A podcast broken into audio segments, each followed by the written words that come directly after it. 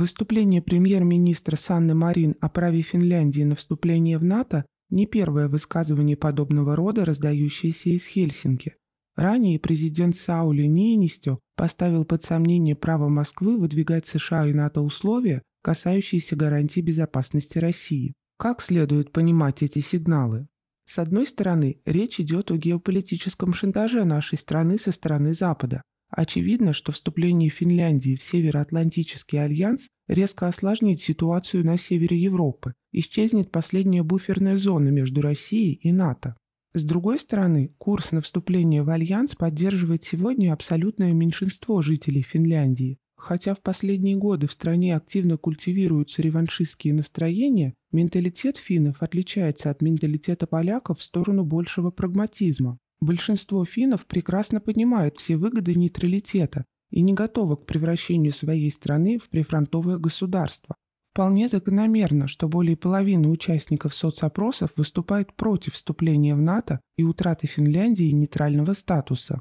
Поэтому сегодня тема вовлечения Финляндии в НАТО в определенном смысле похожа на блеф. В ближайшее время это невозможно, поскольку большинство населения выступает категорически против такого сценария. Вместе с тем не стоит и недооценивать ее в долгосрочной перспективе. Российский фактор и тема вступления в НАТО используются во внутриполитической борьбе. Скоро в Финляндии начнется процесс над экс-министром внутренних дел и депутатом парламента Пяви Расанин, которую пытаются привлечь к уголовной ответственности за цитирование Библии. Как известно, ее судят за обращение к высказываниям апостола Павла, которые вызвали ярость ЛГБТ-активистов. Фактически же речь идет не только о расправе над неугодным политиком, но и о судебном прецеденте, создающем предпосылки для законодательного запрета Библии на Западе.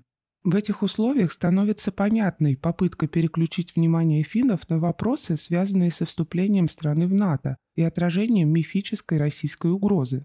Очевидно, что финское общество переживает сегодня глубокий кризис. Вместе с тем у финнов всегда была репутация рационально мыслящих, спокойных и осмотрительных людей.